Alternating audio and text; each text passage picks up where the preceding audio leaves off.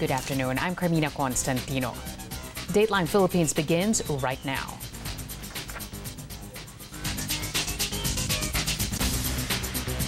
Is a social media giant Facebook in danger of getting banned here in the Philippines? See, in his latest address to the nation, President Rodrigo Duterte slammed Facebook for taking down what he called the advocacy accounts of the Philippine military and police. The chief executive questioned social media or the social media giant's purpose.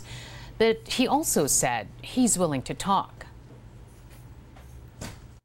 You cannot lay down a policy for my government. I allow you to operate here. You cannot bar or prevent me from espousing the objectives of government. No government in this wide world espouses killing or execution or whatnot but you know that there is a left, the, the left is the National Democratic Front. And uh, that's the, then you have the New People's Army as an organ of that. So, kung hindi tayo magkaintindihan, if you cannot help me protect government interest, then let us talk we may or we may not find the solution. If we cannot, then I'm sorry. Facebook took down dozens of accounts and pages, as well as 20 Instagram accounts operating in the Philippines for allegedly engaging in coordinated, inauthentic behavior. Some of the allegedly fake profiles were linked to the Philippine police and military personnel. The Armed Forces has said it does not condone the use of fake accounts and it stands ready to sanction personnel involved in the issue if Facebook identifies the fake profiles. Also, in his address to the nation on Monday night, President Duterte again offering to resign, saying he's getting fed up with corruption in government. That's as he cited the irregularities in the embattled Philippine Health Insurance Corporation, or PhilHealth, as well as the pastillas bribery scandal in the country's Immigration Bureau. Duterte also said he's willing to appear before Congress and discuss with lawmakers how they can put a stop to the problem.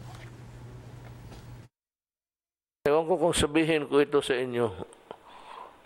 I offered to resign as president.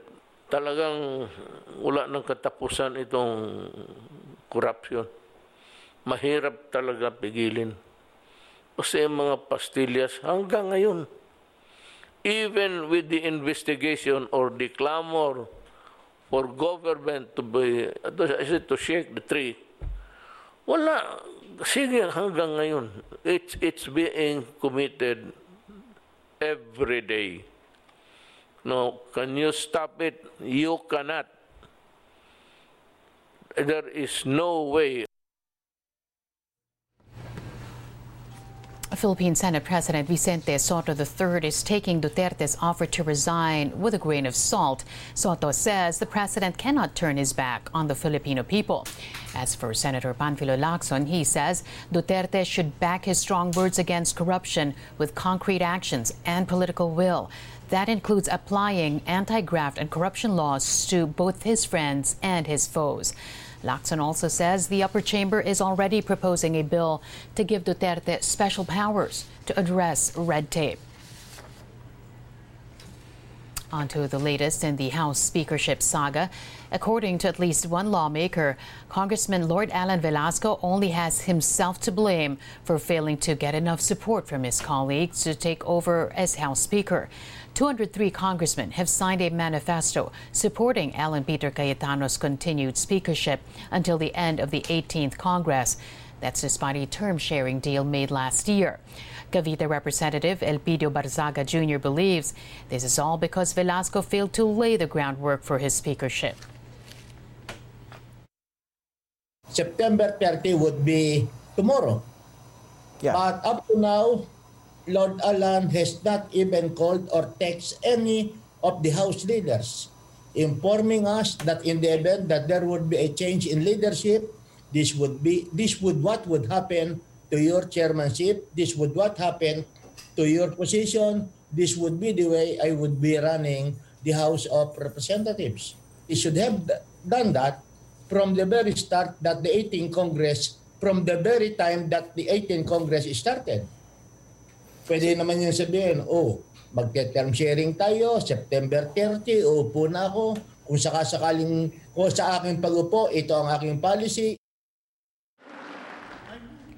Sources told ABS-CBN News the camps of Velasco and Cayetano will meet again with President Duterte Tuesday night to settle the question on the speakership just as they did in 2019, but Malacanang has yet to confirm this. The suspects in the deadly 2016 night market bombing in Davao City sentenced to reclusión perpetua or up to 40 years in prison in the ruling shared by the local government, the court on Monday found the seven suspects guilty of multiple murder and multiple attempted murder for the attack that killed 17 people. But they were found not guilty of terrorism, with the court citing the failure of the prosecution to prove the killer's guilt beyond reasonable doubt. The Davao City government expressing dismay over that portion of the decision, given the bombing's impact on the city and its people. Acting Mayor Sebastian Duterte says the court's ruling underscores the importance of having a good anti terror law. The Philippine military confirms state forces have killed a sub leader of the local terror group Abu Sayyaf. Arcibar Sawadjaan was killed in an encounter with soldiers in Patikul Sulu Monday morning. No one was killed on the side of the military. Arcibar is a cousin of ASG leader and bomb expert Mundi Sawadjaan, the alleged mastermind of last month's suicide bombings in Jolo Sulu. Mundi Sawadjaan's alleged assistant was also nabbed in Zamboanga City. The capture of Hashim Saripada is seen as a major blow to the terror group. Pope Francis appoints a new apostolic nuncio to the Philippines. Archbishop Charles John Brown will replace Archbishop Gabriel Giordano Caccia, who left last December when the Pope appointed him as a new permanent observer of the Holy See to the United Nations. Prior to his appointment, Brown served as papal ambassador to Albania since March of 2017. Aside from acting as the Pope's ambassador, the Apostolic Nuncio plays a huge role in the appointment of bishops. Brown is set to take the post amid increasing tensions between the Catholic Church in the Philippines and the Duterte administration over government's bloody war on drugs.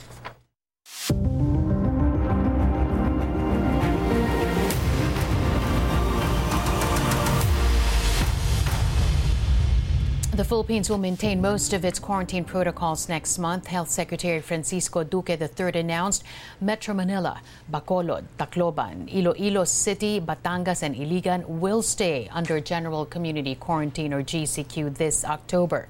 Some provinces like Bulacan, Laguna, Cavite, and Rizal will be shifting from GCQ to the least stringent Modified General Community Quarantine or MGCQ. The rest of the country will remain under MGCQ while Lanao del Sur will be placed under a Modified Enhanced Community Quarantine.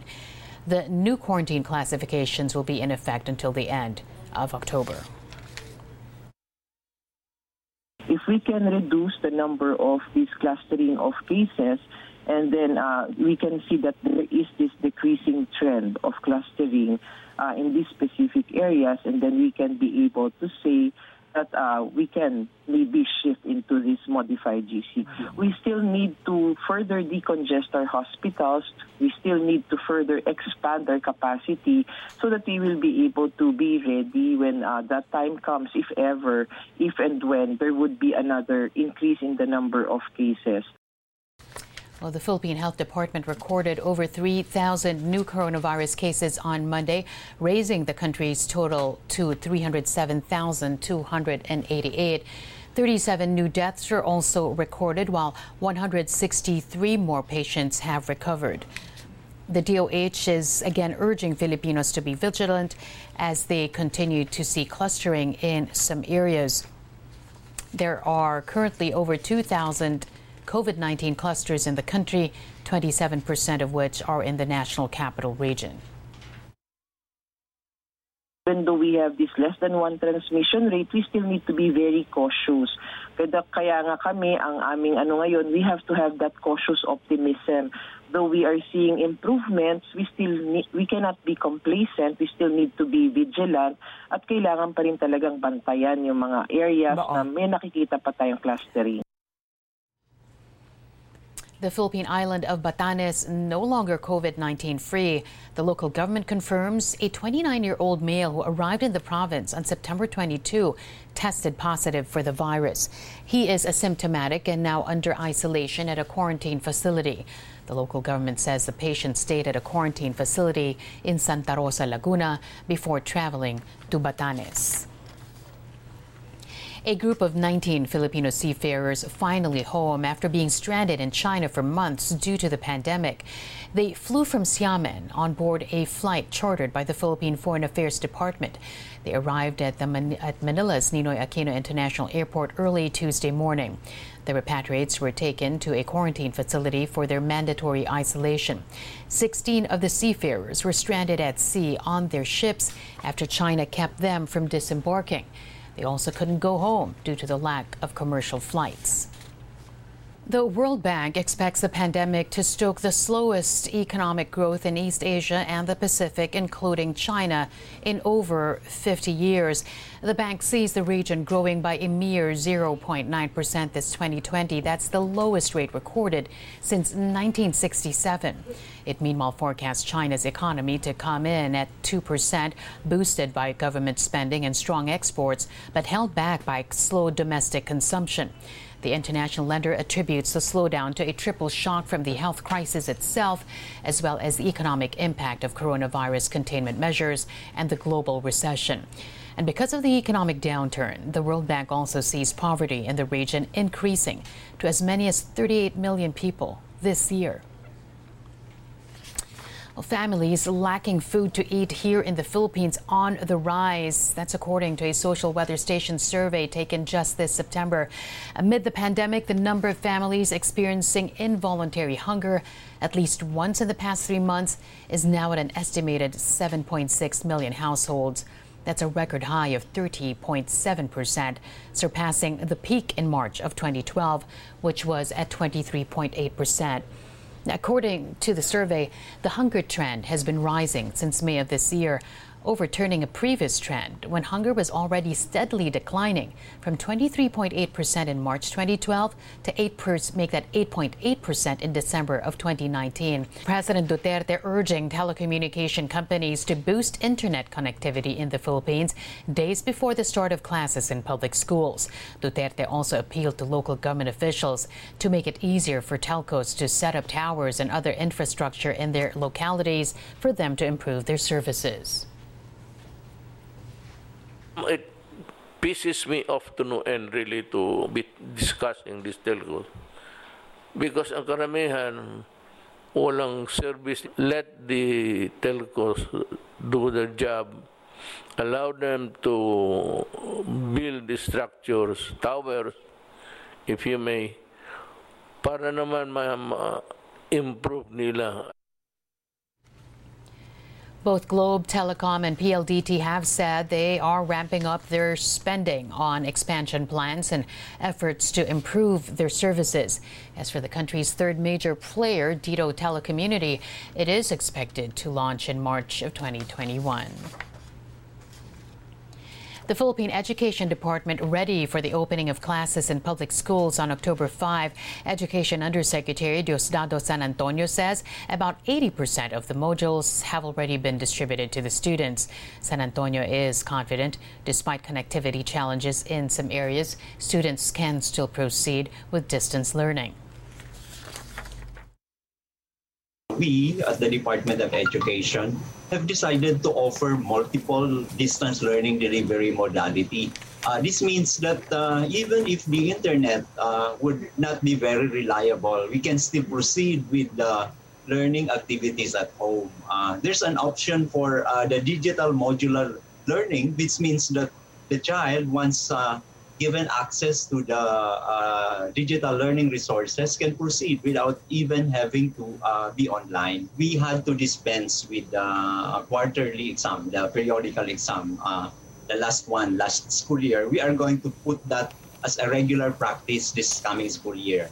We feel that uh, if we rely on the two other criteria for assessment, uh, the written outputs and the performance tasks of the students, uh, we will be able to uh, sufficiently assess the extent of learning by the students. Uh, in other words, uh, the assessment will be making full use of portfolios.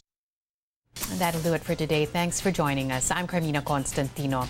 If you want to revisit today's episode, Dateline Philippines podcast is on Spotify and Apple Podcast. Play back the interviews too on ANC's YouTube channel.